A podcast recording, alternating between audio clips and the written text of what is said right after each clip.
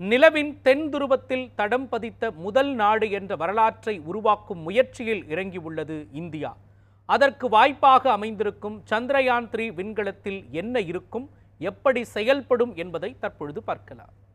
இன்று நிலவுக்கு பயணம் மேற்கொள்ளும் சந்திராயன் த்ரீ விண்கலத்தில் ஊர்திக்கலம் உந்துக்கலம் தரையிறங்கி களம் அப்படின்ட்டு மூன்று களங்கள் இருக்குது. முந்தைய சந்திராயன் ஒன்று மற்றும் இரண்டு விண்கலங்களை ஜிஎஸ்எல்வி ராக்கெட்டுகள் சுமந்து சென்ற நிலையில் சந்திராயன் த்ரீ விண்கலத்தை எல்விஎம் த்ரீ அப்படிங்கிற பிரம்மாண்ட ராக்கெட் சுமந்து செல்லுகிறது. பூமியின் தரைப்பரப்பில் இருந்து நூற்றி எழுபது கிலோமீட்டர் உயரத்துக்கு சந்திராயன் த்ரீ விண்கலத்தை கொண்டு சென்று நிலைநிறுத்துவது தான் இந்த ராக்கெட்டுடைய முதல் பணி.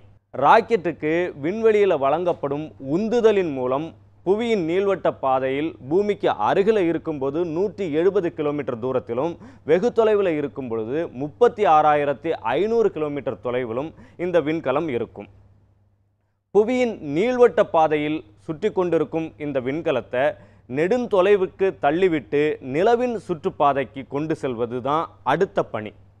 புவியின் ஈர்ப்பு விசையும் நிலவின் ஈர்ப்பு விசையும் சரிசமமாக இருக்கும் ஒரு புள்ளியில் விண்கலத்தை துல்லியமாக நிறுத்துவதோடு உந்து சக்தி கொடுத்து கொண்டே விண்கலத்தை நிலவின் ஈர்ப்பு விசை வட்டத்திற்குள் கொண்டு செல்லப்படுகிறது. தொடர்ந்து விண்கலம் பயணிக்கும் நீள்வட்ட பாதையை கொஞ்சம் கொஞ்சமாக சரி செய்து நிலவின் தரைப்பரப்பிலிருந்து சுமார் நூறு கிலோமீட்டர் முதல் குறைந்தபட்சமாக முப்பது கிலோமீட்டர் வரையிலான நீள்வட்ட பாதையில் சுற்ற வைக்க ஏற்பாடு செய்யப்படுகிறது.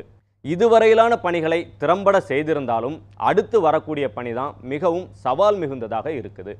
நிலவில் சந்திராயன் மூன்று விண்கலத்தை தரையிருக்குவதுதான் அந்த சவால் மிகுந்த பணி. இந்த பணிக்கு ஆகக்கூடிய நேரம் வெறும் பதினைந்து நிமிடங்கள் தான் என்றாலும் இந்த பதினைந்து நிமிடங்கள் தான் முழு திட்டமும் வெற்றி பெறுகிறதா இல்லையா அப்படிங்கிறத தீர்மானிக்குது. கடந்த முறை விண்ணில் ஏவப்பட்ட சந்திராயன் இரண்டு திட்டம் தோல்வி அடைந்ததும் இதே இடத்தில்தான். சந்திராயன் இரண்டு திட்டத்தின் போது நிலவின் தரைப்பரப்பில் விண்கலத்தை இறக்கும்போது தான் தவறு நிகழ்ந்து கீழே விழுந்து உடைந்து விட்டதாக கூறப்படுகிறது. எனவே இந்த முறை இஸ்ரோ விஞ்ஞானிகள் தரையிறங்கி களத்தில் முன்பு நடந்த தவறுகளுக்கான காரணங்களை கண்டறிந்து அதனை சரி செய்திருப்பதாகவும் பாதுகாப்பாக தரையிறங்கும் எனவும் தெரிவித்துள்ளனர். தரையிறங்கி களம் நிலவின் தரையில் இறங்கியதும் அதனை சுற்றி வடிவமைக்கப்பட்டிருக்கும் சுவர்களில் ஒன்று சாய்வு பலகை போல திறந்து கீழ்நோக்கி இறங்கும் வகையில் வடிவமைக்கப்பட்டிருக்குது. இந்த சாய்வு பலகையின் வழியே உருண்டு இறங்கி நிலவின் தரையில் தடம் பதிக்கும் ஊர்திக்கலம் தன்னுடைய வேலையை விரைவில் தொடங்கும் என எதிர்பார்க்கப்படுகிறது.